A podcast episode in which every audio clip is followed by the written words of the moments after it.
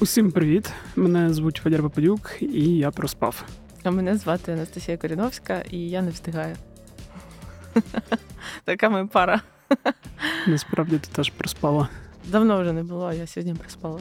Цей епізод е, буде присвячений темі сну. Нарешті ми в цьому епізоді поговоримо про те, як е, виспатись е, і що для цього потрібно, щоб виспатись. Йдемо храпуна в кінці. Такого, щоб аж гай стояв.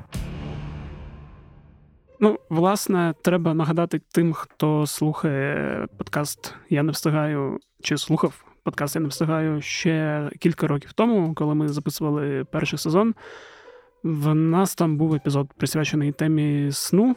Єдине, що ми тоді про цей сон говорили з тієї перспективи, що як би нам навчитися прокидатись в п'ятій ранку. Ми були молоді, були готові експериментувати, вставати в п'ятій і е, потім знову просипати, і потім знову вставати в п'ятій. Скільки твій експеримент тоді протривав, ти пам'ятаєш? Саме в той період він тривав кілька тижнів. Е, до цього за кілька років до другого експерименту. У мене теж був такий експеримент. і Він теж тримав кілька тижнів, і як завжди, все закінчувалося переважно через соціальні зв'язки і погані звички. Скажімо Любов так. до пивка, ти хотів сказати? Е, до пивка і не тільки. От, І ну, в таких речах, як сон, і особливо прокидання дуже рано, тобі потрібна або жорстка дисципліна, з якою в мене проблеми, або потрібно просто про це забути і не морочити себе, що мені з точки зору, от тут і зараз більше подобається. Мені теж здається, що це о, краще, кращий варіант не примушувати себе, але якось знайти ці рамки, де саме е, тобі комфортно.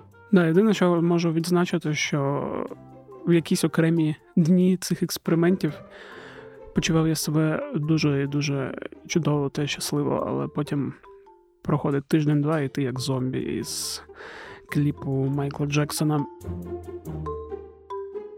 Так, я теж відчувала себе щасливою вранці, але протягом дня, тобто не через якийсь час, період, там 2-3 тижні, а протягом дня я вже відчувала себе дуже погано. Всередині дня я хотіла спати е, і вирубалась фактично там на кілька годин, але не завжди була така можливість. І ну, це фактично повністю перебудова твого робочого дня. От, І вечора, і відповідно ранку. Я теж зрозуміла в той момент, що мені не підходить цей варіант, хоча е, приємно дійсно прокидатися вранці кілька разів підряд, і навіть там, коли є можливість зустріти схід сонця, це прям прекрасні відчуття.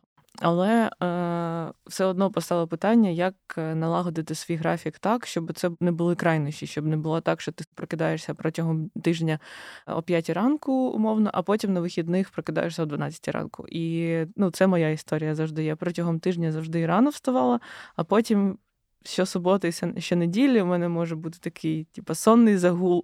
От.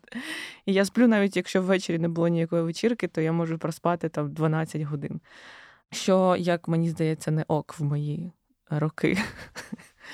В мене трошки інша історія, бо я патологічно не чую будильник і прокидаюся по ньому з першого разу десь у двох з десяти випадках. І інколи мені здається, що в мене вбудований якийсь самозахист, який каже мені Федя, тобі краще спати. Якщо ти прокинешся от зараз о сьомій, і коли ти не хочеш цього, то з тобою трапиться щось погане. Тому поспи ще до десятої. І це відбувається майже кожного разу. Тобто, моя робота ще така. Я не знаю, чи треба зараз про це казати, може не всі на моїй роботі про це знають. Але мені не обов'язково там вставати і приходити на 11. Е, Я можу прийти пізніше, і сидіти теж там до восьмої вечора, е, коли є настрій. От, І через це в мене немає такого е, сталого розкладу дня. І нема необхідності вставати там о сьомій стабільно чи о восьмій стабільно. І через це я дуже такось ну, ставлюся до будильника і до обов'язкових ранішніх підйомів, якось так, як для чогось, що можна, в принципі, пропускати. Ти зрозумів, е, в який час тобі найкраще прокидатися і лягати спати? Ну, власне, через те, що мене тяне постійно посидити ввечері. Е, в мене графік завжди йде кудись вправо, вправо в ніч. Тобто я там можу пересідати до першої, там прокинутися о 10 потім пересідати до другої, прокинутись об 11 І колись, ще коли я вчився в університеті, все дійшло до того, що якось я пересидів так довго, що не міг заснути до сьомої ранку. Я так теж в університеті робила, да. І щоб потім закрити цей цикл, доводилось просто добу, півдоби себе помучити і протриматись до 9-10 вечора. Угу. От Тому, ну, в принципі, були часи, там, останні 5 років і періоди, коли мені треба було вставати рано, і я доволі довго, там, ну, не тиждень, два більше прокидався о 7 о 8 засинав об 11 і було норм.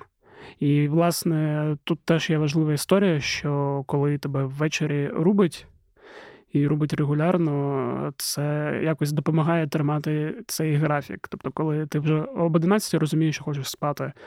Коли цього не відбувається, і хочеться сидіти там, грати в PlayStation чи дивитися е, серіали якісь, і ти в першій ночі себе знаходиш ще таким не дуже готовим поспати, і що там годину-дві засинаєш, то власне це призводить до інших результатів. А як в тебе?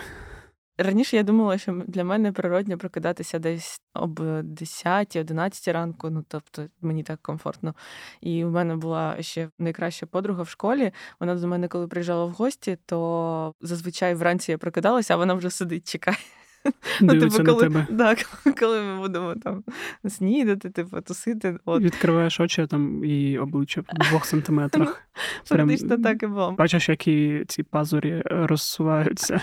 настільки. Причому ми лягали вдвох пізно, ну бо вона приїхала в гості, ми там посидіти, щось подивитися, обговорити. Понятно. І ми лягали приблизно в один у той же час, але вона прокидалася завжди дуже рано. Ну і зараз прокидається, ми з нею зараз дружимо. Я думала, що зі мною щось не так. От. І вона завжди казала, що типу, я я жаворонок, а я, типу, така, я сова. От. Але зараз я зрозуміла, що мені е, некомфортно прокидатися там о 9, о 10 ранку, о 9 навіть, тому що у мене вже відчуття, що я починаю одразу кудись бігти. От. І, ну, типу, вже справи тебе доганяють, і виходить, що ти весь день не ти якби наскакуєш на цю хвилю дня, а день тебе б'є цілий день, тому що ти там вже не встиг. Тут, типа, е, вже зустріч за 20 хвилин, а ти ще не поснідав. Ну і от таке все. І тому я зрозуміла, що мені приємно прокидатися раніше, але треба було налагодити вечір. І відповідно я провела якийсь там тиждень експеримент без кави, тому що я з кавою не розумію, коли я хочу спати. І відповідно ввечері я теж не дуже хочу спати. От і цей був тиждень, якщо ти пам'ятаєш, коли я дуже постійно хотіла спати. І зрозуміла, о котрій приблизно я е, маю лягти. Ось. І десь приблизно з того часу я почала старатися лягати десь в 11-й.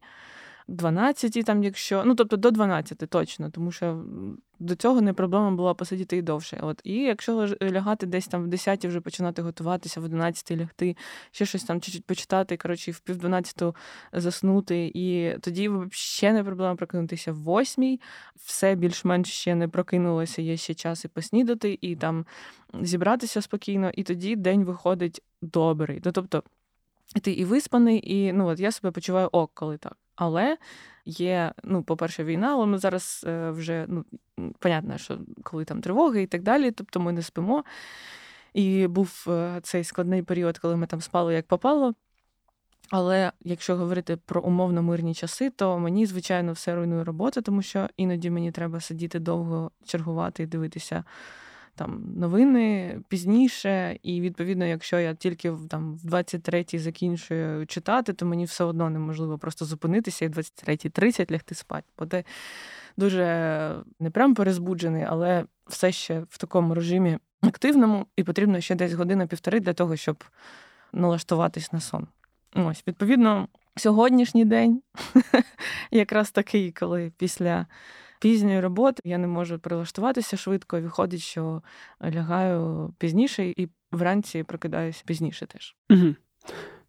Ти відчуваєш, що як е, те, як ти виспалась, впливає на те, як ти себе почуваєш протягом дня, і наскільки активною чи пасивною. Бо інколи мені здається, що якраз ну не здається, а власне так і є, що є прямий зв'язок між цими двома подіями. Причому воно стосується як того, коли ти не доспав, так і того, коли ти переспав, тобто угу. спав більше ніж потрібно.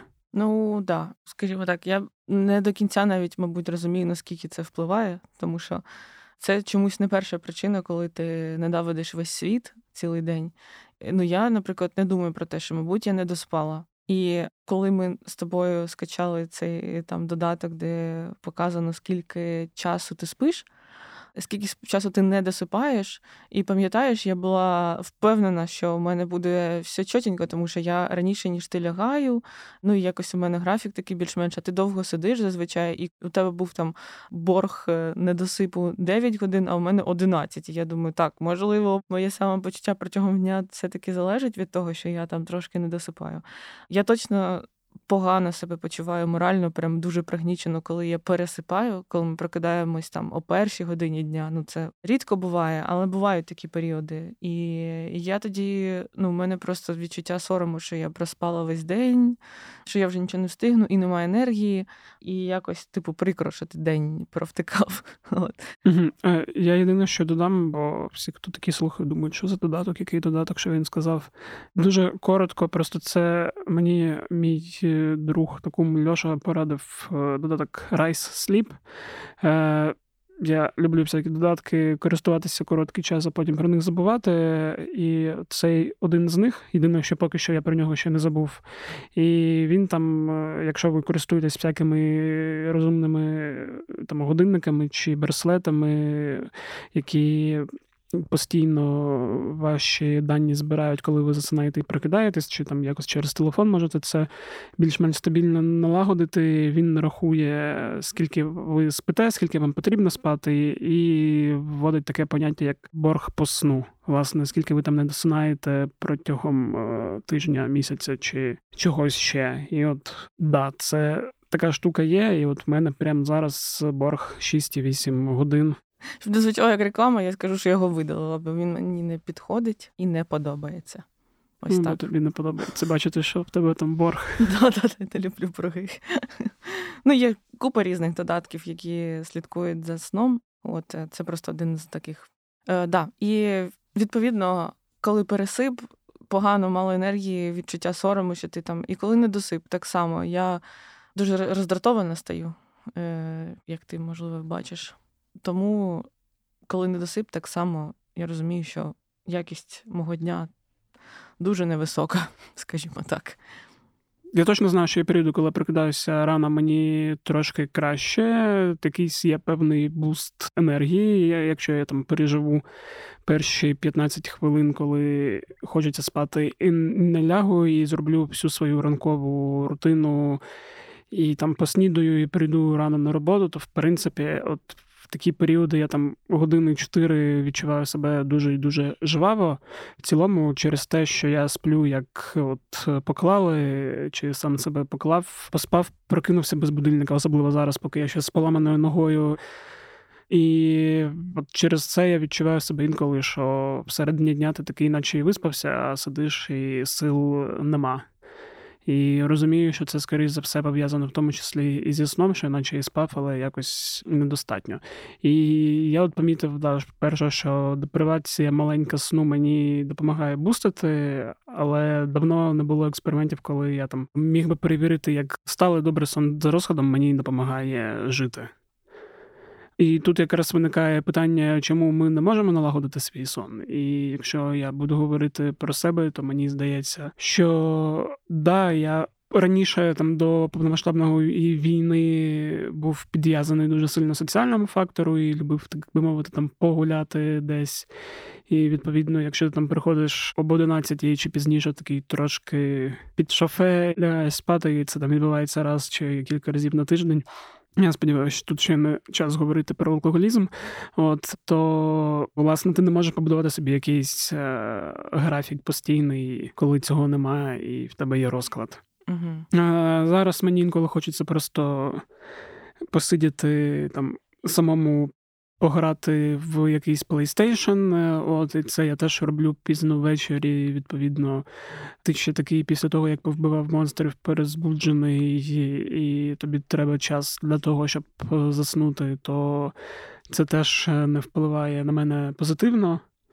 Ну і поламана нога, от яка є проблемою станом на зараз, теж вносить певний такий стан розбещеності, коли ти наче ну. Ти знаєш, що в тебе є період, коли ти неповноцінний, і ти цим трошки користуєшся, як я вже казав про це в епізоді. Я твій попередньому. тепер. Да, І, власне, да, я навіть вже не заводжу місяць будильник, і коли Настя розбудить, так і прокинусь. Сьогодні не розбудила, ну я спав. Ну, власне, для того, щоб розібратись е, взагалі, як працює сон, як правильно спати, від чого взагалі залежить то, о котрі ми прокидаємося, і чи жайворонки ми, чи чи пінгвіни, е, ми вирішили поговорити з Ольгою Масловою. Це кандидатка біологічних наук, ведуча подкасту Наука як по маслу на громадському радіо, співавторка книги Коли я нарешті висплюся, власне, про сон та авторка книги Пригоди клітин в організмі та поза ним. Фан факт, про який ви б не дізналися, якби ми вам цього не сказали. Це друга спроба, коли ми записуємо з пані Ольгою інтерв'ю про сон. Бо вперше це сталося ще в 20 Першому, здається, чи да, да, 21 навесні 21-го року. Навесні 21-го року, коли ми були впевнені, що саме цього року розпочнемо наш другий сезон, і ми її покликали, поговорили з нею, і пройшло два роки. І і да. ми покликали її ще раз, щоб з нею поговорити, і щоб вона розповіла нам все про сон, навчила нас спати і подбала, щоб наш та ваш сон, наскільки це можливо подбати, був після цієї розмови якісніший. Тому давайте слухати.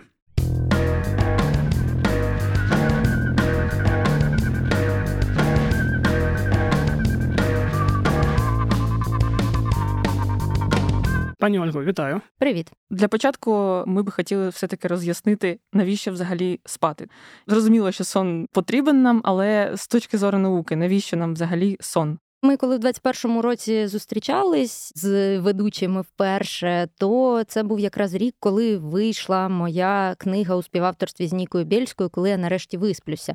І е, тоді це була, можна сказати, така перша робота українською мовою в науково-популярному стилі про сон і про те, що було на той час відомо про біологічний годинник, про сон і про все, що з цим пов'язано. Сьогодні, у 23-му році, ця книжка вже виходить четвертим новим накладом, в якому з'явилась нова сторіночка, як і в житті кожного українця, нова сторіночка пов'язана із повномасштабним вторгненням.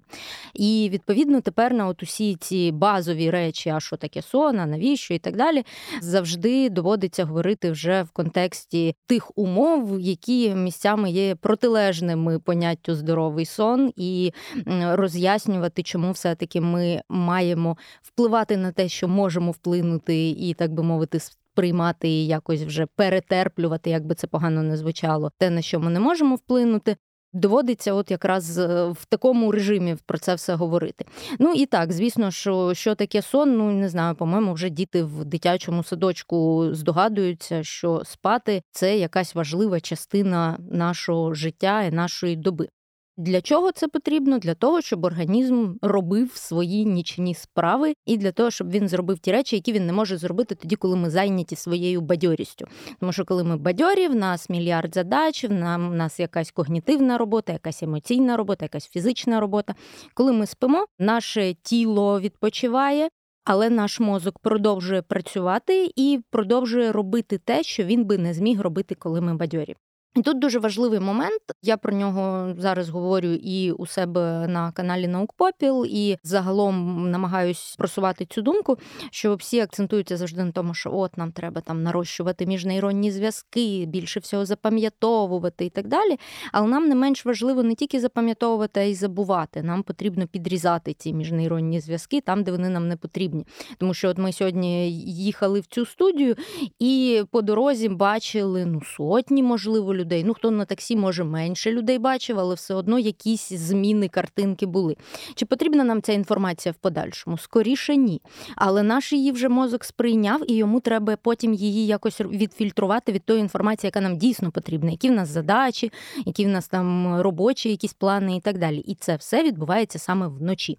Тому от нічна робота мозку Вона в першу чергу пов'язана із тим, що ми фільтруємо і розфасовуємо інформацію. А в другу чергу, але це не в порядку пріоритетності, просто в перераховуванні.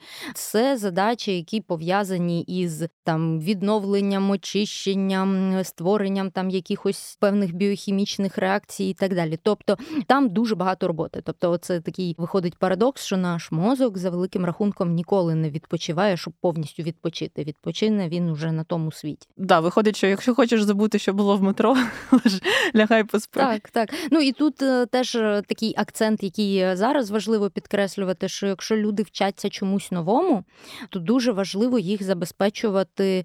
Одноблочним, якісним нічним сном.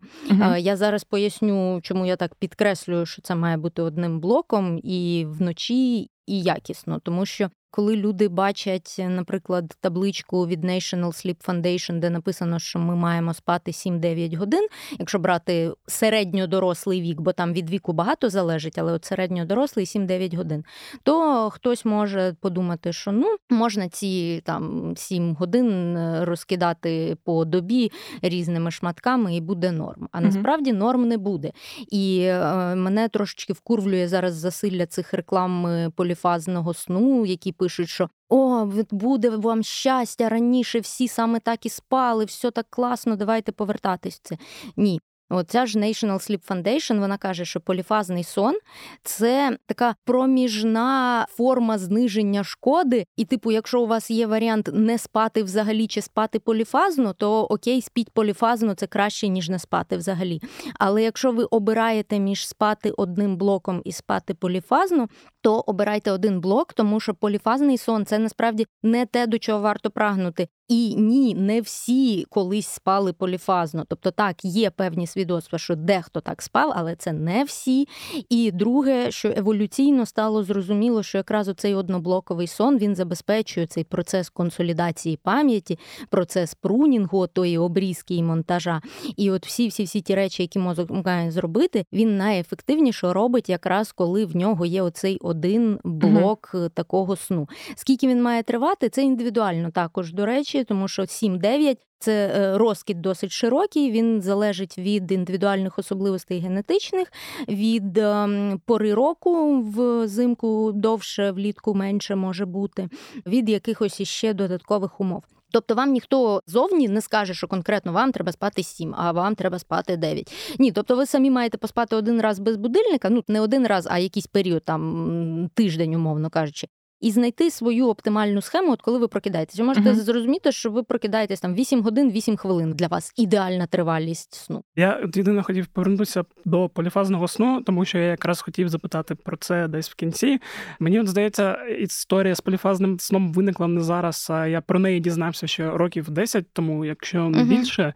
І власне через те, коли я про неї дізнався, я і захотів почати спати поліфазно, і для мене це нічим хорошим не закінчилось, взагалі нічим не закінчилось тому що ти десь тиждень ходиш як зомбі, щоб перейти на режим там 3 години, і потім намагаєшся спати по ці 20 хвилин. Е, кожні 2-3 години, а потім просто розумієш, що воно не робить, і відсипаєшся потім 12 годин. Ну так, і це, до речі, одна із схем цього поліфазного сну. А є ще схеми, де там рекомендують по 3 години спати там три рази на день, грубо кажучи. Але вони всі по-різному фігові.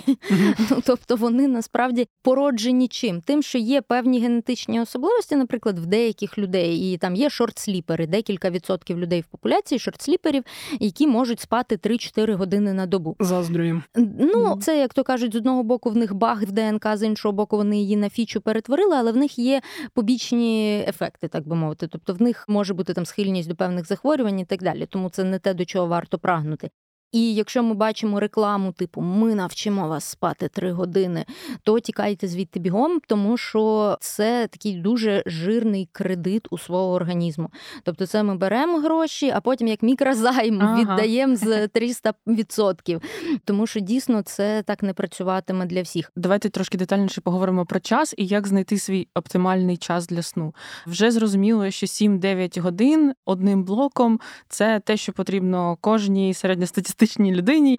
Е, Як все-таки визначити як прослідкувати, дослідити свій оптимальний час? Це 7 чи все-таки 9? Це, наприклад, лягати в 11 чи в 9 вечора. Ну тобто, як провести такий експеримент, щоб він дійсно відповідав твоїм відчуттям і був, наприклад, в довгій перспективі працював для тебе? Таке чарівне слово саморефлексія самоспостереження, самоаналіз, самодослідження і всі інші синоніми в цьому напрямку. Записуйтесь до самого себе на так, самотерапію. Так, так, Саме так.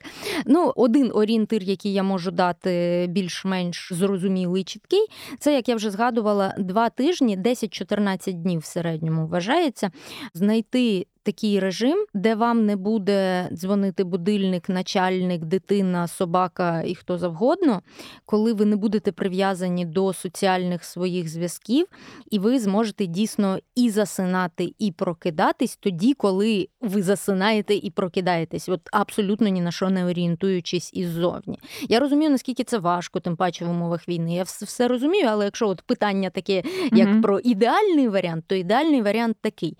Тобто 10-14 15 днів у такому режимі. І ви тоді нащупаєте якісь такі тенденції, ви побачите, що, можливо, ви, наприклад, в своєму побутово-робочому житті пересиджуєте свій пік мелатоніну і потім не можете заснути. Або, можливо, ви навпаки себе весь час вкладаєте раніше і лежите якусь кількість годин дарма.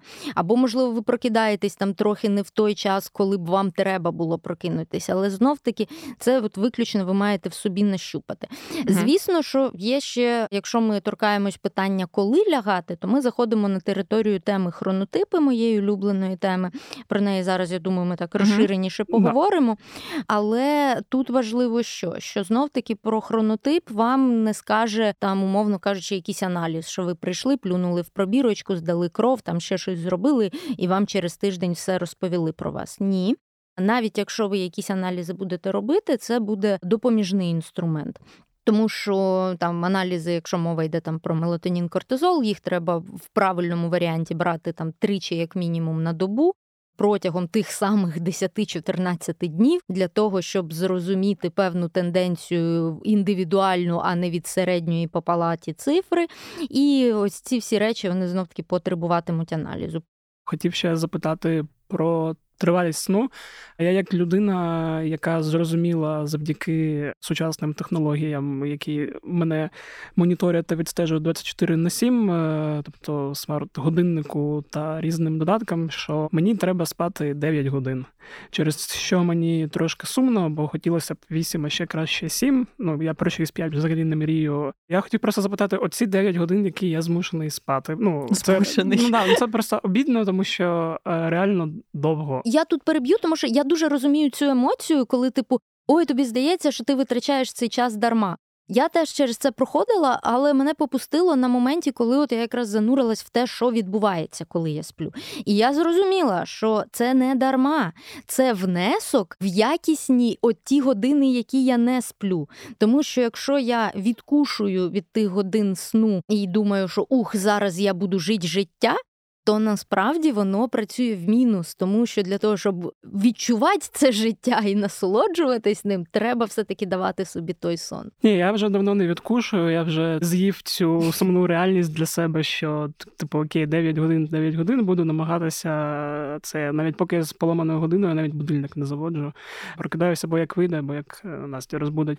А Просто да, я хотів запитати, чи є взагалі якісь варіанти зменшити цей час, бо ти от казала, що влітку воно менше, взимку воно більше.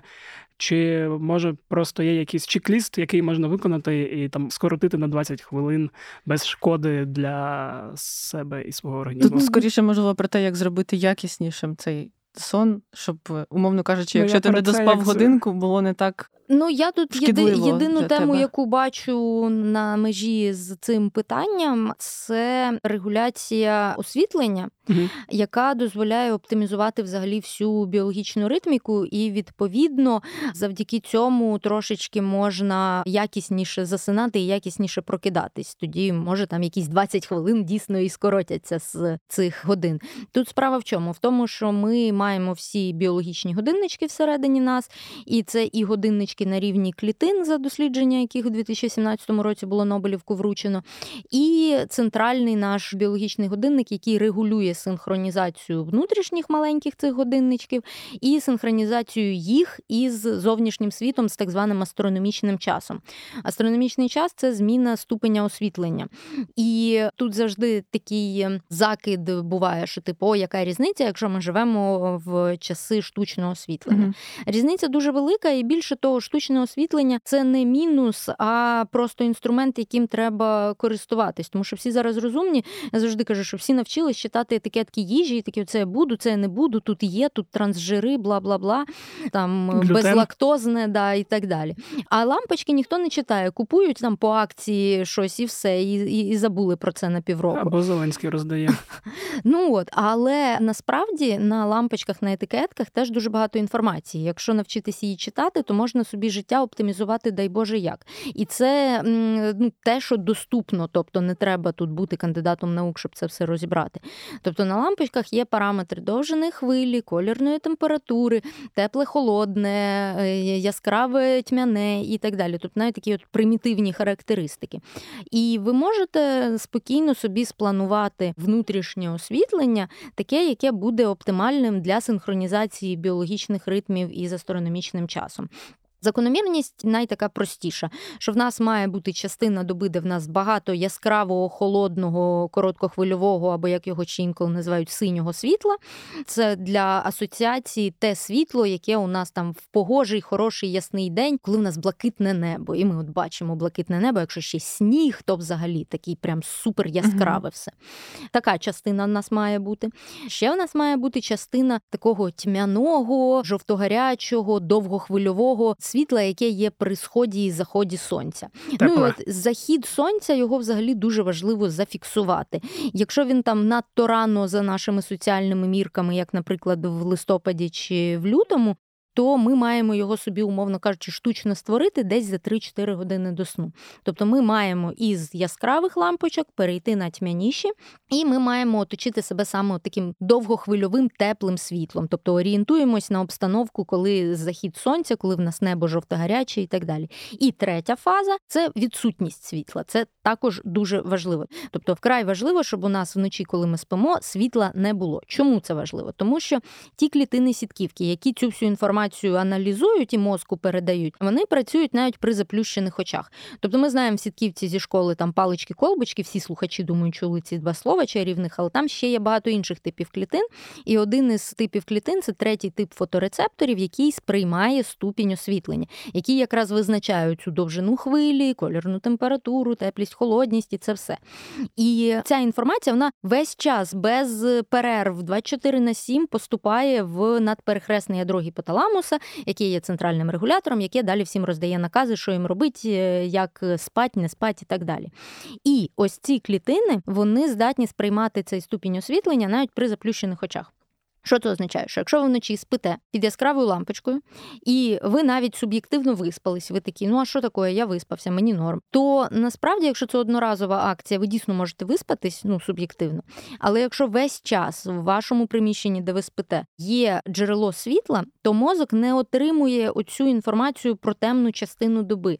І він весь час, як ніби не може закрити до кінця цикл. Ну це дуже я спрощено кажу, але сенс у тому, що це впливає на цілу низку інших процесів процесів. Тобто це впливає на метаболічні різні процеси. У людини може початись там якась біда з вагою або в один, або в інший бік. Там схильність до діабету може розвинутись. Це впливає на психологічне, ментальне здоров'я. Це впливає на дуже дуже багато факторів. І відповідно для того, щоб цього позбутись, є механічне прикриття очей, тобто маска, але тут, от до оптимізації цих годин сну, значить, перше, що чим оптимізувати, це тим, щоб було повністю темно.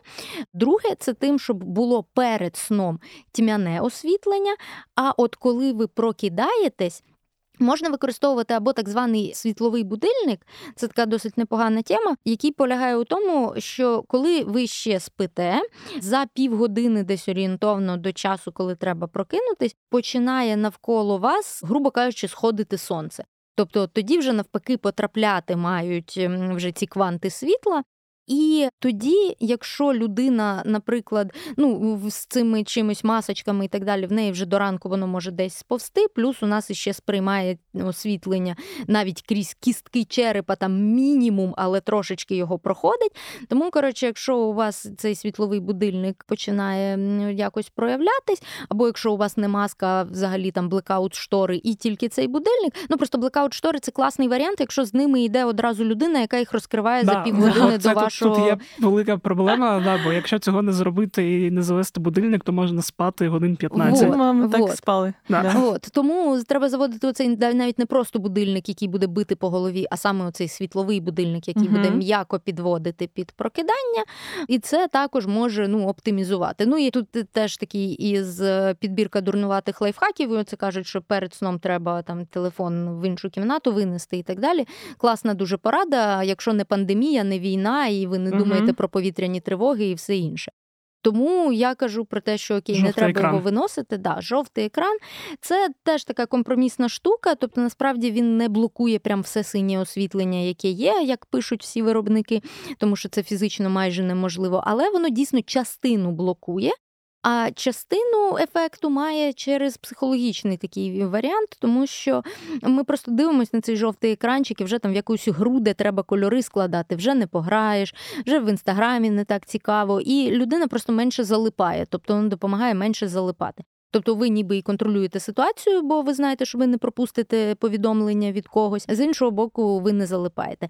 Але зранку працює обернена історія. Ми можемо взяти, і коли в нас починає зеленчати будильник, Беремо його і такий, о Боже, ще би краще все-таки 10 хвилин поспати. Робимо цей свайп. Це я. Але якщо ми робимо цей свайп, то в нас вже в руках цей телефон, правильно? Тобто ми вже можемо ну так навести різкість і очима в нього подивитись. І якщо ми очима в нього подивились і піймали вже без жовтого режиму трошечки квантиків цього світла, то наш мозок уже буде прокидатись трошки швидше, ніж якби він просто чекав наступного сигналу. А якщо ви там ще прочитаєте про себе якісь якийсь гидотний коментар, то у вас ще більше мобілізується організм. Да, І ви вже прокинетесь значно швидше. Це мені треба буде заходити на Ютуб тоді українською правдою, відеоверсію подкасту Кляті питання. Я от єдине, що хотів додати, що да, якщо ті, хто нас слухають з багатої сім'ї, то є ще така класна штука, як розумні лампочки. Так, так. В мене одна є. З багатої е, сім'ї не казав. Та лампочка, яка в мене, її можна налаштувати так, щоб автоматично включати тепле світло, умовно, з 18 чи 19 і включати холодне з 9 8 mm-hmm. Єдине, що в мене не спрацьовувала ця історія, бо коли я якраз намагався це робити і на 8 там, чи 7, коли мені треба було прокидатись, заводив якраз оце світле-світле, я все одно продовжував спати.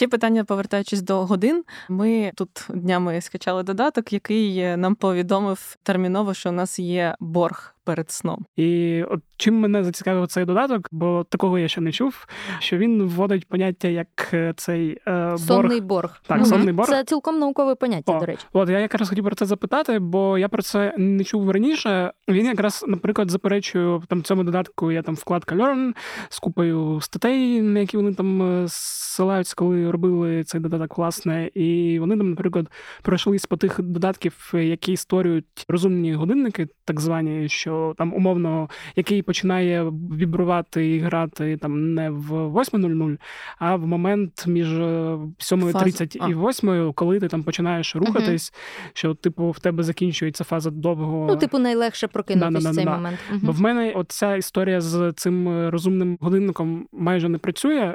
В принципі, я розумію, що в цей момент прокидаюся, але все одно я далі сплю. Всі люблять особисті історії. В мене є дві особисті історії. Особиста історія номер раз про чувака, в якого ніколи не було проблем зі сном, але він дуже любив різні гаджети і додатки. І йому подарували це ще було досить давненько, тобто це ще були якісь перші версії цих додатків. І додаток йому почав розказувати, що в нього нестача глибокої фази сну, що в нього щоночі глибокої фази сну не вистачає. І чувак, ну такий заморочливий, він почав читати, до чого може призвести нестача глибокого сну. Там не читався, що він скоро помре. Все було дуже погано. Він прийшов до мене, каже: Оля, от в мене нестача глибокого сну, в мене все погано.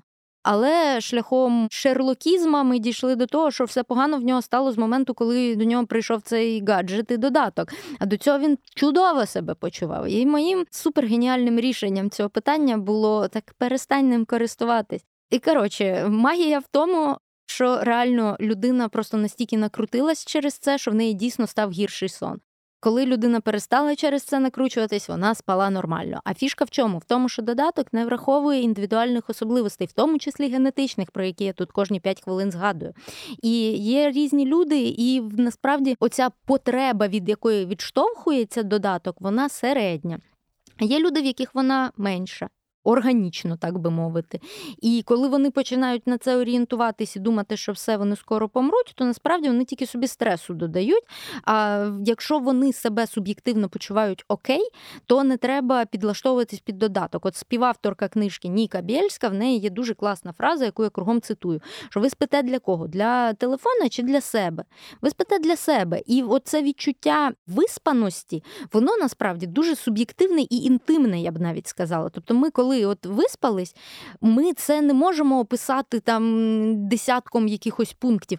Ви просто, от я кажу слово виспались, і кожен зараз своє щось е, відчув, згадав, якесь от таке да, от це я виспався.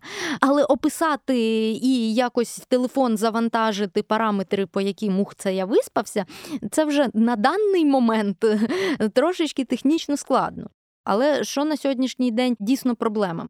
Проблема, що треба зняти параметри, ну от за якими якісь рекомендації цей додаток має сформулювати, у людей, не маючи ну якогось там прям суперлабораторного обладнання. Тобто угу. жоден додаток же ж не пропонує вам електроенцефалограф вдома встановити. Ні. Поки що ні. Да, І і всі в основному ну там на дихання орієнтуємось, а там на рухи. Оця історія про те, що починає людина рухатись, про це теж є life story. Інколи ці гаджети орієнтуються на те, що рухається кіт, і починає будити людину, а рухається кіт. Або твоя любімка.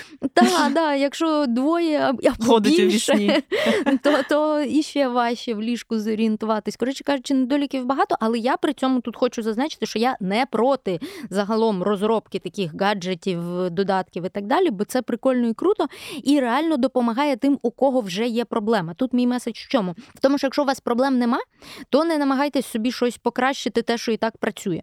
А от якщо проблема є, то дійсно додатки і гаджети навіть на такому грубому рівні можуть інколи допомогти зорієнтуватись. Тобто, дійсно, якщо там людина не може зрозуміти, наскільки в неї там та глибока фаза сну вистачає чи не вистачає, не може зрозуміти, коли їй прокидатись, от як цей момент. Тобто, це все важливо. Про сонний борг. Значить, якщо ми один раз не виспались в один конкретний день, або навіть взагалі не лягали спати і там патіхард 24, то це так звана депресія депривація сну. Це погано, але це для нашого організму гострий стрес. Терпимо, грубо кажучи. Тобто, якщо в нас один раз на півроку ми повністю пропустили сон, то ну окей, ми перезавантажились, так би мовити. І ми на наступний день собі якось самі перед собою чесно уявляємо, що наші проблеми на наступний день вони через те, що ми сьогодні не спали. От поспимо і все буде нормас. А сонний борг це історія про накопичення такого, нібито не критичного, але все-таки сумарно вже вираженого недостатку сну. І от е, він підступніший цей сонний борг, ніж депривація. Тому що якщо людина, наприклад, не дотягує до своєї норми там дві годинки щоночі, півтори годинки, то ніби це здається, що ну не критично. Угу. Але якщо це відбувається постійно, більше тих самих 10-14 днів, 2-3 тижні максимум, як то кажуть, от якщо це відбувається більше, ніж 2-3 тижні, то підступність полягає в тому, що людина починає ну, забувати, а яка вона була до. Тобто вона, по суті, забуває, що значить оте сакральне виспатися. І вона не відстрілює, що її помилки на роботі, що її незібраність, її розфокус, агресія, її і незадоволеність, там відсутність лібідо, ще щось. Ну коротше, мільярд якихось дрібних, нібито на перший погляд не пов'язаних речей зі сном, можуть насправді бути наслідком от накопичення цього сонного боргу. І от я робила лекцію про сон для військових і ветеранів вже декілька разів. І от для них це дуже небезпечно, тому що коли воно накопичується, вони не можуть бути настільки точними, настільки ну інтелектуально стимульованими, як їм треба бути в умовах небезпеки, і тому важливо от відслідковувати, щоб не накопичився цей сонний борг. А як його тоді віддавати? Тому що в моїй сім'ї завжди було поняття виспатись на вихідні, і іноді це призводить до того, що ти ніби спиш багато, а потім дуже погано себе почуваєш. Ну, Тобто я бувало таке, що там на вихідні я можу спати аж до першої години дня, і потім я прокидаюся і розумію, що ну я дуже в'яла, я не готова там щось робити. І по суті виходить, що якщо в тебе є борг, то там ти його можеш зараз віддати. Але як це дійсно працює, тому що так здається не ок. І в контексті додатку теж цікаво, бо от коли воно там порахувало на основі годинника, власне, як я там прокидаюсь, е, засинаю, і поставило мені мені діагноз 9 годин треба спати. Ще вона поставила мені, типу, там борг 8 чи 9 годин мене було. Зараз вже дивлюсь цілих 7,6 годин. Да. І тобто я просто ну, мені цікаво, що там, якщо я буду спати кожен день е, на півгодини більше, воно там по півгодинки його буде відрізати, чи як? От е, в такому формулюванні, як в цьому додатку, це трохи е, теж погано ну, виглядає, ну, да, чесно я кажучи, запитаю, щоб... тому що ні, не відновиться все загублене, якщо просто раз проспати спати добу. Це так не працює. І от про вихідні це дуже взагалі слушна окрема тема. Має бути у нас в сні. Ми зараз все-таки знов повернемось до хронотипу, бо я ж не не, да, не можу ми. без цього. От, Але має бути у нашому сні поняття індивідуального режиму. І цей режим має полягати в тому, що ви дійсно плюс-мінус дотримуєтесь одного часу вкладання і прокидання за можливості. Я тут не маю на увазі зараз знов таки людей, в яких вахтова робота чи військові. Там окрема історія. Там теж є способи зниження шкоди. Тобто, це не те, що вирок, от і в мене так не виходить е, з робочих причин, значить, все, я помру. Ні, там є свої підходи, але ми зараз говоримо про умовно мирних, спокійних людей і періоди періоди історії.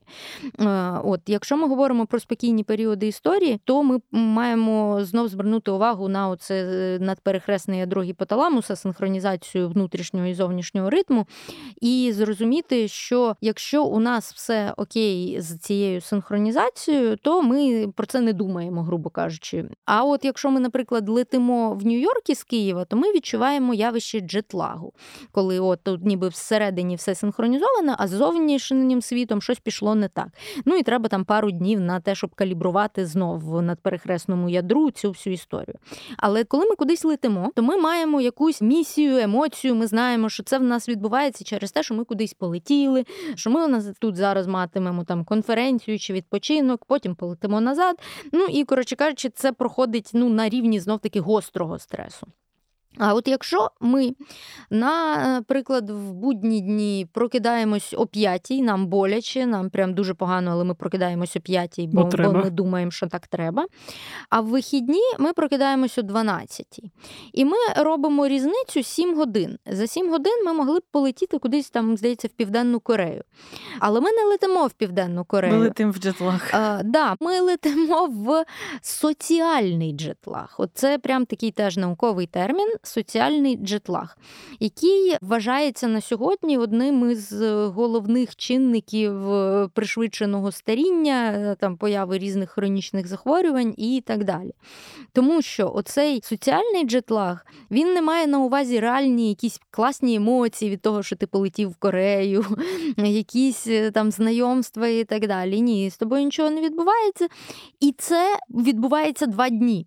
Тобто вихідні ж теж це лімітована кількість днів. Тому потім ми маємо мемчики про те, як ми ненавидимо понеділок, бо наступний понеділок буде гіршим, ніж був, грубо кажучи, четвер.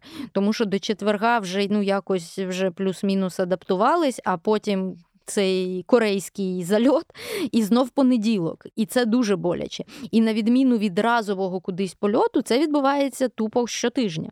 І це стає хронічною проблемою і дуже сильно вбиває. Зараз рекомендація від хронобіологів полягає у тому, що варто відмінність між буднями і вихідними робити не більше ніж 2-3 години.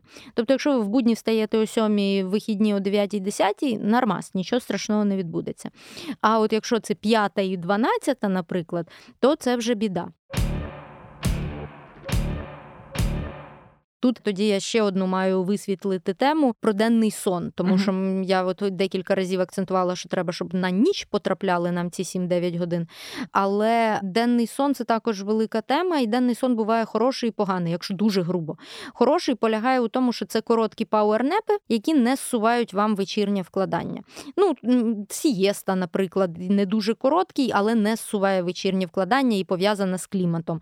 Тобто, мета в чому? В тому, щоб якщо вам ну, потрібно отримати ту дозу енергії, яку вам дає PowerNap на 20-30 хвилин, то ви собі дрімаєте і потім працюєте, у вас все окей. Але ви при цьому, якщо лягали опівночі, то ви і ляжете опівночі в цей же день. А поганий денний сон це коли ви, наприклад, до 15 щось якось улігся, і як котик заснув, і прокинувся о 20 через 5 годин. І такий, який зараз рік. Саме хто так. я? Хто я, як мене звати, де я і так далі. Ось цей ефект, хто я, де я, з'являється через те, що о 20-й годині за оцим своїм нормальним ритмом ви вже мали би якраз починати підготовку до нічного сну, навіть якщо він буде там о 12-й чи о 1, якщо ви пізній хронотип, ви все одно о 20-й вже запущені на процеси, які мають вас готувати до сну. Відповідно, процес пробудження вже конфліктує. Це просто конфлікт системи, ерор, капець, і все волає всередині, що типу воно не може одночасно виконуватись. Тому, відповідно, скоріш за все, відбудеться така ситуація, що людина все-таки якось роздрюхається, прокинеться, але вона вже після цього не зможе заснути до світанку, тому що вже все, вже в неї протилежні процеси запущені. І відповідно це має тенденцію до створення такого порочного кола, коли на наступний день відповідно людина знов розбита, знов їй хочеться спати. Вона знов десь після обіду заснула, знов прокинулась невідомо коли, і в неї все поїхало. Тобто, якщо підсумовувати, то краще поспати 20-30 хвилин.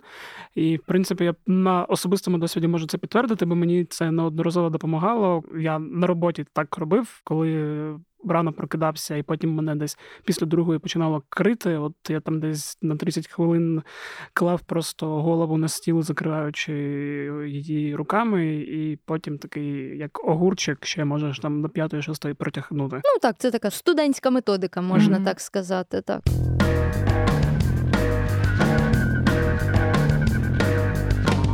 Хронотип. Хронотип. Так, хронотипи. Ось, Хто ось, вони? Ось ця, до речі, от біда із засинанням о 15 і прокиданням о 20 це біда, до якої більше схильні представники проміжного хронотипу. І зараз підведу, складу цей пазлик, щоб було зрозуміло.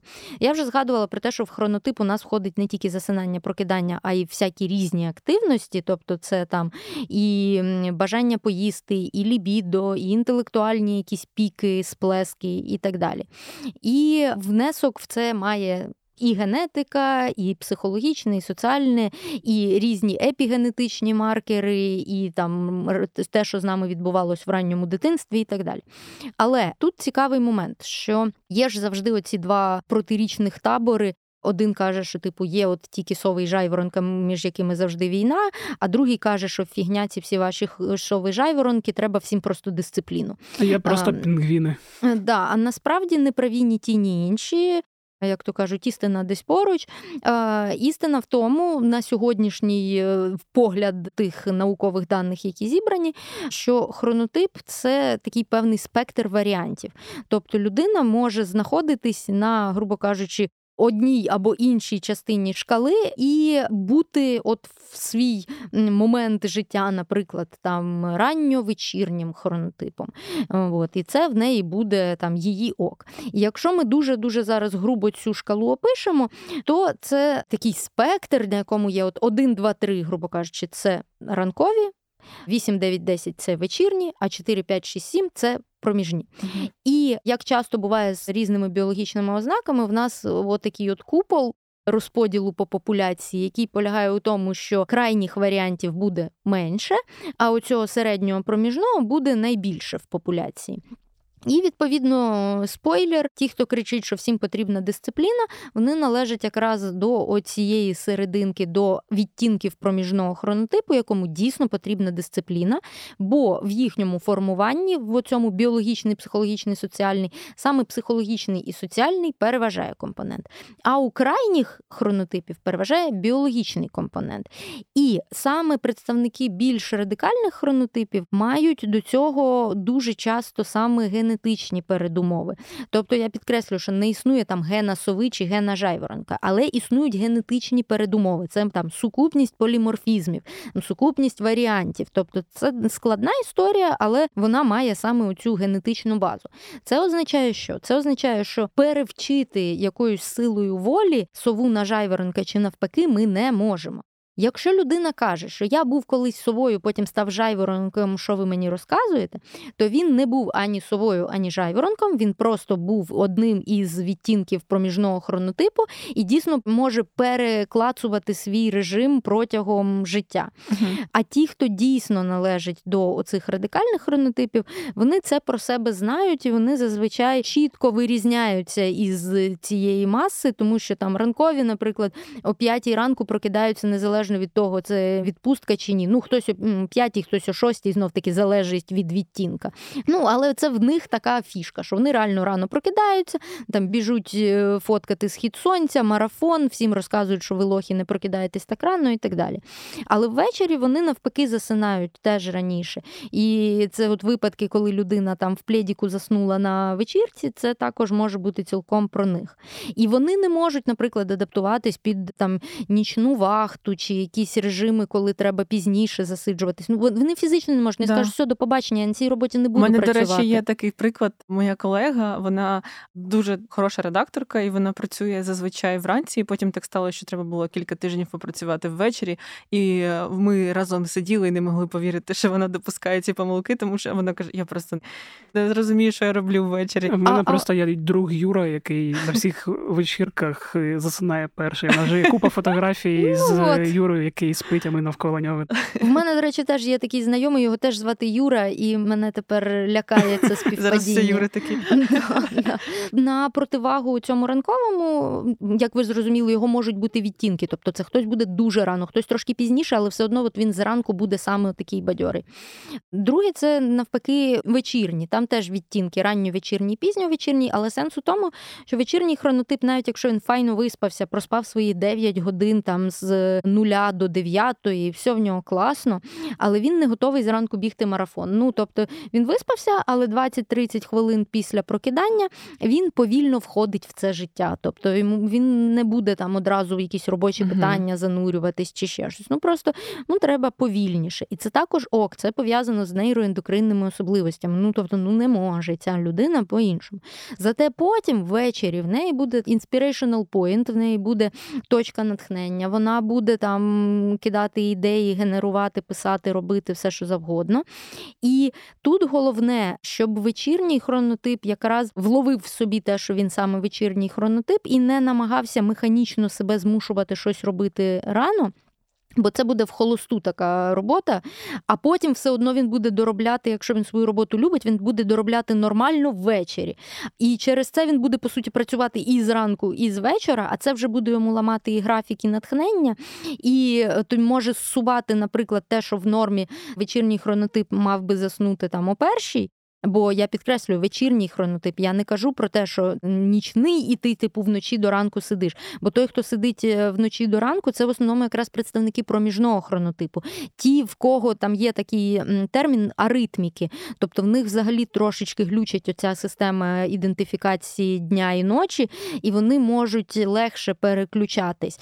Це угу. в чомусь мінус для них, тому що вони швидко ну розхитуються. І, наприклад, в карантин, коли всі перейшли на онлайн. Е, там роботу і навчання, ранкові і вечірні, плюс-мінус зберігали свій режим.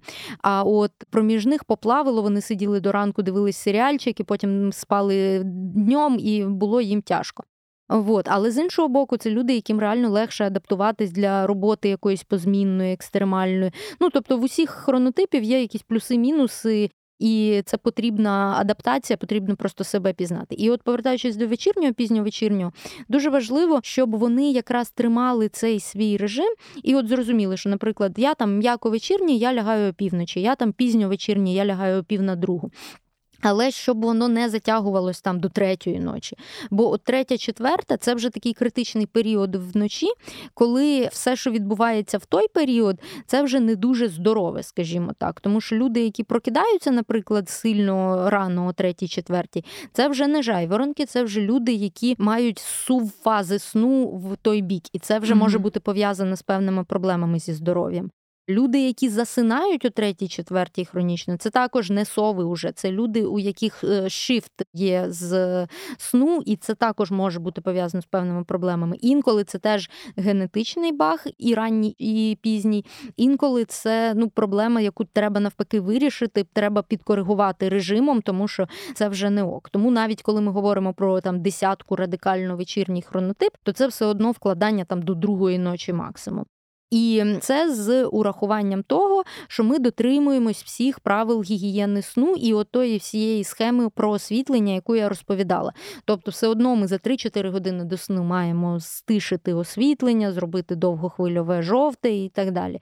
І, наприклад, якщо мова йде там про їжу, є такий важливий момент, що їсти ми також маємо припиняти за три приблизно години до сну. Але якщо мова про пізньо-пізньо вечірні, то їм варто за 4 години десь припиняти, бо за три це вже буде пізновато для їхнього мікробіому, і mm-hmm. це вже тоді буде теж складно. Mm-hmm. І е, ну тут багато оцих тонкощів, але ем, є ще така стигматизація і думізація, коли була низка статей статей з заголовком Сови помирають раніше, і мене тоді дуже сильно всі дістали цими статтями, тому що люди, які читають тільки заголовки, страшні люди, і вони собі висновок з цих заголовків накрутили абсолютно протилежній суті тих статей, які були основою цього заголовку. А, Ідея в чому? В тому, що люди, які прочитали, що сови помирають раніше, вирішили, що ага, значить, треба ставати жайворонком, бо капець. А виявилось, що сови помирають раніше через те, що вони намагаються стати жайворонками, і їх ламає соціальний джетлаг, про який я перед цим розповідала.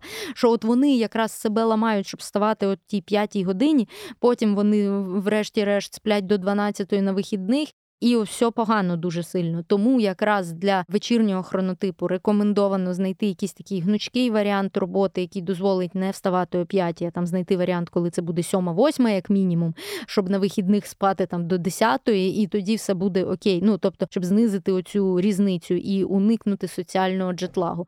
Тому дуже важливо в цьому всьому це саме от знайти свій хронотип і зрозуміти, що якщо ви належите до переважної більшості з проміжним хронотипом, то вам дійсно важливий режим, вам дійсно важливо, щоб була якась зверху соціальна мотивація. І дійсно вам варто лягати там до півночі точно. Хоча 22 година це теж дуже тригерний для мене такий пунктик, бо ці люди, які кажуть, що все, якщо ти не ліг до 22-ї, то в тебе там все пішло шкереберть. Ні. Головне, щоб було збережено оцей шлях для синтезу мелатоніну, який забезпечується нам зміною освітлення. І головне, щоб зрозуміти свій хронотип і лягати тоді, коли тобі ок. Ну, але якщо повертаємось до модифікації для проміжного хронотипу, якщо уявімо, що так дійсно проміжний хронотип, бо знов таки проміжного багато відтінків, тобто від четвірки до сімки, грубо кажучи, це є відтінки. Тобто, це може бути і трошечки більша схильність до вечірності, в когось трошечки більша схильність до ранковості, а в когось оця повна аритміка, коли взагалі немає різниці. І тут е, дійсно варто допомагати собі саме цими освітленнєвими штуками, соціальними штуками, тобто дійсно там трошки стишувати емоції навколо себе, тому що емоції це у нас дуже такий розбурхуючий фактор, насправді, і перед сном нам, як би це не парадоксально, варто було б уникати і надто яскраво хороших, і надто яскраво угу. поганих емоцій, тому що вони всі нас розбурхують. Не Угу. І це ще такий фактор, як температура, тому що от у нас основний це світло, але у всього в нашому організмі є якась підстраховка, тому що, наприклад, в людини може бути сліпота, е, є різні варіанти сліпоти. Е, в одних ушкоджуються ті клітини, які сприймають ступень освітлення, а в інших ні. І може так вийти, що людина не бачить, але світлочутливі фоторецептори ці у неї працюють, і вона не збиває ритм. А може бути ситуація, коли не працюють ні ті, ні інші гроші, і тоді в людини з'являються проблеми якраз теж із добовою ритмікою, бо нема на що орієнтуватись. Але все одно це не зовсім нема на що, тому що можна допомогти там і медикаментозно, і так далі. І є ще допоміжні інструменти в організму. І до цих допоміжних інструментів належить, наприклад, температура. І нам важливо, щоб окрім зміни освітлення, відбулася зміна температури. І є от такий теж е, лайфхак, для людей, яким не дуже допомагає зміна освітлення, вони зрячі, в них все нормально з візуальною частиною, але от якийсь баг, судячи з усього, є. І тому їм пропонують таку схему, що за 2-3 години до сну прийняти, наприклад, якщо нема протипоказань від серцево-судинної системи, прийняти гарячу ванну. Настільки гарячу, наскільки можна витримати. Але недовго, десь 20 хвилин. І за 2-3 години до сну. Тобто не прямо перед сном, а за 2-3 години для того, щоб організм встиг, так би мовити, нагрітись і потім компенсаторно охолодитись. І от на тому піку охолодження, тобто, коли це буде якраз спад яскравий мозок, отримає сигнал про те, що так, альо, все, можна спати. А людям, які не мають ванни чи думають постійно про ціну за комуналку в кінці місяця. Ну, душ от... як компроміс може бути. Да. да. Я просто цитую ту роботу, яку робили з ванною, але я теж одразу думала про оптимізацію з економічної та екологічної точки зору. І я думаю, що душ би спрацював так само. Або, в принципі, якщо в механіку цього процесу влізти, то загалом будь-яке нагрівання. Тобто е, схема в тому, щоб просто спочатку сильно нагрітися, потім сильно охолодитись. Але я ж кажу, що тут єдине треба бути акуратним, бо для серцево-судинної системи це не для всіх може бути ок, бо є люди, яким просто протипоказано в гарячій воді взагалі купатись. Да, я ще чув про як лайфхак в цьому плані про шкарпетки. Так, так, так. Я би хотіла все-таки на сам кінець, мабуть, перейти до теми сну під час війни uh і кризових моментів для якихось великих стресів або довготривалих стресів. Можливо, є дослідження зараз, або що особисто ти зрозуміла і дізналася от під час року повномасштабної війни, на що це впливає, і як ми от привчилися спати чи не досипати, а потім спати. Тобто, які можливо ти бачиш висновки з цього року, от як нам все-таки адаптуватися до сну під час війни. От і які є такі прямі рекомендації, коли, наприклад, знову ж таки, ти згадувала про військових, да, військові, які можуть довго не досипати, або волонтери, які їздять, і це сон в машинах, або лікарі, які довго на змінах. Тобто багато людей зараз в такому от режимі війни, режимі стресу. Як їм поліпшити цей свій стан? І все-таки що важливо пам'ятати для того, щоб під час війни от зберегти своє здоров'я за рахунок якихось, ну не хочу сказати лайфхаки, але рекомендації щодо свого сну. Ну я повертаюсь до тези про те, що впливаємо на те, на що можемо впливати, ну і вже приймаємо те, на що не можемо вплинути. Тобто, якщо ми говоримо, наприклад, про сигнали повітряної тривоги о третій ночі, то це, до речі, також один із способів такої психологічної боротьби із нами зі сторони ворога, тому що дійсно що це впливає на стан. Але всі ж по-різному реагують зараз на тривоги в залежності від. Тої локації, де людина знаходиться, і тому от ми там робили декілька різних інтерв'ю на цю тему. В мене позиція така, що якщо ви десь спите в укритті одразу, то варто знаходити можливість е, все-таки прикрити очі, щоб не потрапляло туди світло, бо в укриттях часто мерехтить якась така uh противна лампочка. І в той же час, якщо є безпекова обстановка, яка дозволяє там в день, хоч трохи того денного світла вловити, то виходити і вловлювати його або якось привідкривати, або хоч світити чимось в день, хоч щоб трохи. Ну це для людей, які зовсім весь час в укритті. Для людей, які, наприклад, ходять в укриття по сигналу тривоги навіть вночі, то рекомендація не вмикати яскраве світло, коли ви туди йдете. Тобто готувати, щоб якщо ви берете з собою якийсь там тривожний рюкзачок чи ще щось, то ви берете ліхтарик маленький з точковим направленням світла, і якщо є можливість, щоб там було і жовте, і біле, то от вночі вмикати жовте і не світити в очі собі і своїм членам родини. Для того, щоб якщо ви перемістились там з однієї локації в іншу, щоб ви за цей період не сильно прокинулись, грубо кажучи, щоб ви просто mm-hmm. механістично перейшли і заснули там собі далі. Ну, ну, спання там в коридорах, ваннах і так далі, як ми інколи собі дозволяємо в умовно мирному Києві на даний момент, то це також, звісно, не дуже зручно і не так класно, коли на своєму ліжечку, але це все-таки спосіб, хоч мінімально, хоч якось ніби щось зробив і вплинув, Ілюзія, і вклався. Да. Да, да. Ну, ну, Багато можна дискутувати про доцільність, але маємо те, що маємо, як то кажуть. З приводу ще таких інсайтів, це те, що, наприклад, фаза блекаутів, коли у нас були перебої з електроенергією, дуже яскраво багатьом людям продемонструвала необхідність цієї зміни освітлення протягом дня, тому що люди навіть не помічали цього. А потім, коли почало відбуватись відключення якраз в найтемнішу пору року, то просто відчули наскільки важливо, щоб світло було, і відчули наскільки невчасне світло виносить якщо, наприклад, весь день не було, а потім у другій ночі його ввімкнули, mm-hmm. і люди побігли бігом там пралку ставити, там щось робити і так далі наскільки це також перебивало ритми сильно і якість сну, і все інше.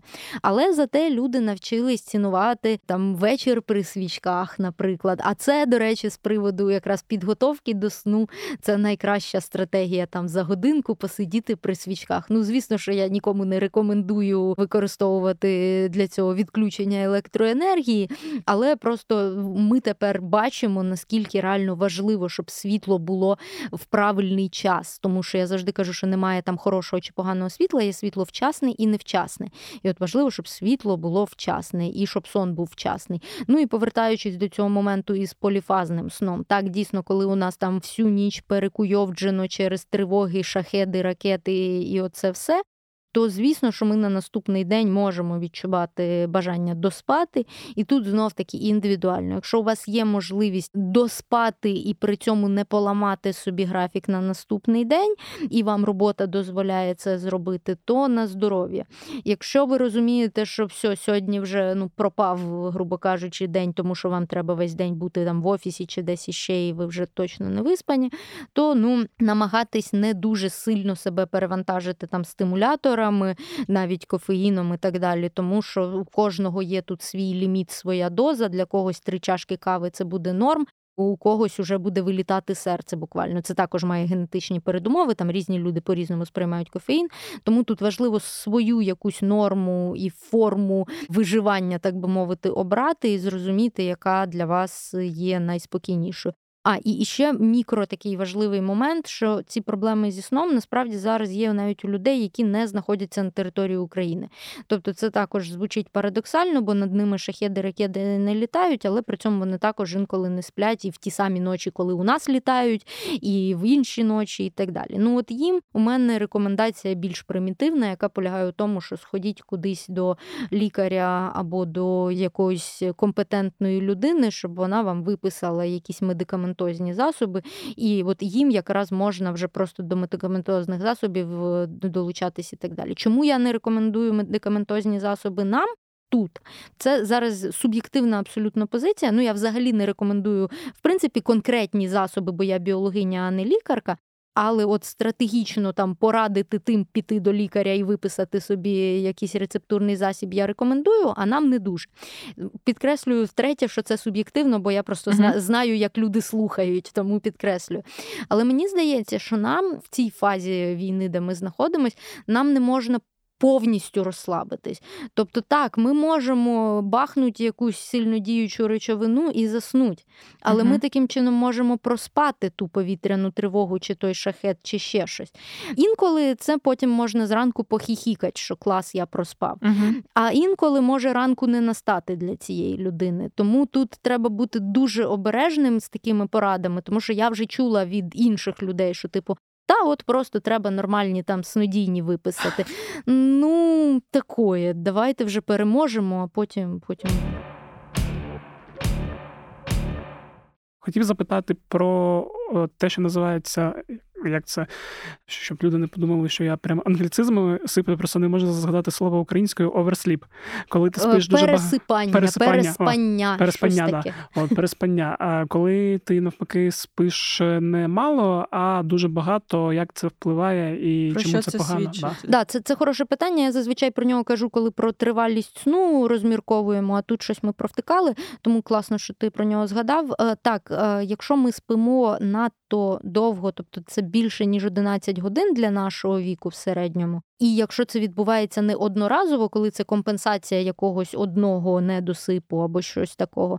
А коли це от ті самі 2-3 тижні, знов таки, коли це відбувається хронічно, і в людини ну нічого не змінилось, тобто вона не стала більше фізично працювати, в неї не змінились обставини. От вона просто стала довго спати, то це привід задуматись, що не так. Тому що може бути, що в неї просто якість сну знизилась, і вона довше проводить більше часу в ліжку, але безпосередньо спить вона насправді менше. Тоді треба подивитись, щоб з ліжком все було окей.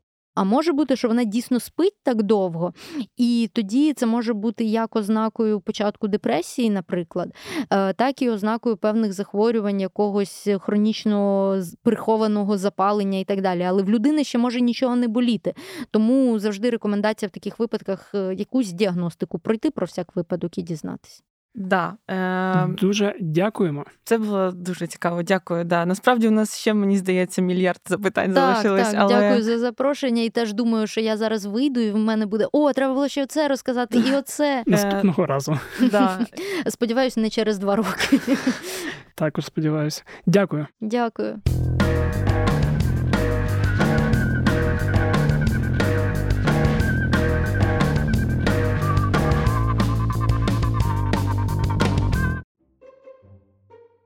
Отже, поліфазний сон це погано.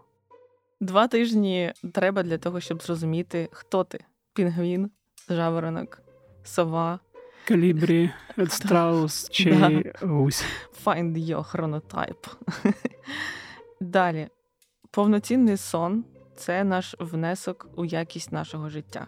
І треба це не забувати, тому що от ця ідея, що я ще зроблю, поменше сплю, нічого страшного, воно якось у нас прошито. Ну, не знаю, у всі у більшості, але я особисто недооцінювала важливість сну, і ось тепер для мене ця теза є дуже важливою. Да, це як я колись чув жарт про те, що сон це майже не єдине, що люди намагаються просто недороблювати з того, що вони роблять е, там з самого дитинства, починаючи там їжа, туалет. е, Не ти можеш піти в туалет е, і там Да, не так, допісяти.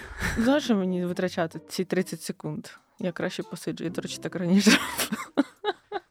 Може, біжиш потім, коли вже все.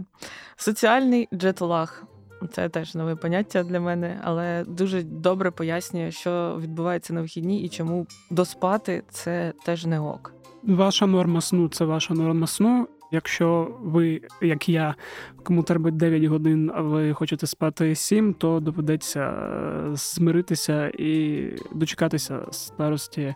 Ну тут, в принципі, як пощастить, враховуючи часи, в яких ми живемо. І, до речі, про часи, в яких ми живемо, лампи. Так, Да. це тепер треба перейти до лайфхаків, що робити, щоб нормально Мгм. засинати. Перше, пам'ятайте про освітлення. Тобто, якщо ви не знаю, з багатої сім'ї, так би мовити, купляйте собі електронні лампочки. В принципі, вони я дивився після розмови, там ті, які можуть міняти теплий холодний е, діапазон, і вони не такі вже там дорогі. За 200-300 гривень можна взяти, от Мгм. підключити Але- до свого смартфону і налаштувати все. Але якщо ви дійсно з багатої сім'ї, можете купити собі електронні штори, які будуть по часу відкриватися і закриватися. Ого, це вже якщо нас Ахметов слухає, то це для нього ти». інформація. Я думаю. От, ну, да, е, пам'ятайте про штори і пам'ятайте про ваші девайси. Я собі вже давно це зробив, автоматично поставити на 10 вечора, чи там як ви засинаєте на 9, е, щоб телефон та ноутбук автоматично переходили в режим Угу. цього жовтенького, і воно вам буде допомагати. І Пам'ятайте, що якщо нема цих штор, які закривають вам і створюють максимальну темряву, є пов'язки для сну, які теж виконують цю функцію і створюють нам цей total black. Да, головне, не забувайте про це зранку, щоб не проспати до 12-ї. Бо, як ми вже казали в розмові, зі шторами таке буває, що ти вчасно їх не розкрив, і потім хлоп і проспався. Хлоп, і де що... ти? Хто ти? Все можливо. Да, якщо ви робите power nap, як воно там називається по-модному на роботі, то півгодини, а не три години. Що я не знаю, який роботодавець дозволить, годин. який роботодавець дозволить спати вам три години. Ну, якщо ти з дому працюєш, то в принципі варіанти є. Угу. Якщо коли треба, переходимо в коридор під час повітряних тривог, так само яскраво не включаємо світло, не цей е, фонарик на всю, а можливо, просто той самий екран телефону підсвітити жовтим для того, щоб не будити себе і не збивати собі ось ці крихти сну, які ще можливо доспати в коридорі. Да. Або десь в укритті. Да, Плюс пам'ятаємо про чай, каву перед сном. Чим більше, тим гірше ваш сон. На жаль, бо так воно і робить. Ну і тут по лайфхаках, які теж можуть допомогти. Контрастний душ, чи якщо ви знову з багатої сім'ї гаряча ванна перед сном. Але не прямо перед сном. За деякий за, за час, щоб встигти да, встигти охолонути. Нічого не їсти, можна вдягти носочки, включити, не знаю, якийсь подкаст, який вам допоможе заснути. Бо з Твіттера я дізнався, що є як мінімум дві-три людини, які використовують для цього.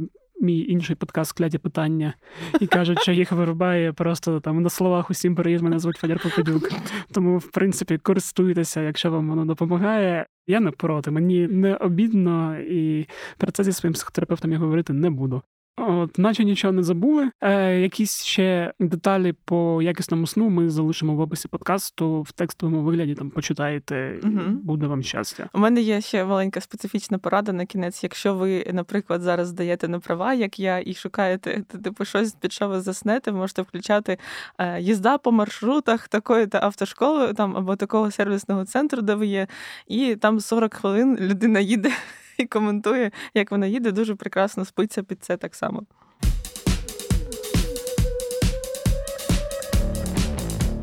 Наче все сказали, все розповіли. Нагадуємо про ваші оцінки цьому подкасту і в додатках Apple та Spotify, і ваші коментарі в Apple Podcasts. Приємні та не дуже краще приємні. Нагадуємо про поширення розповідайте своїм друзям, що є такий чудовий подкаст, з яким ви навчилися спати, чи не навчилися е, бути більш активними та пробачте за це слово продуктивними.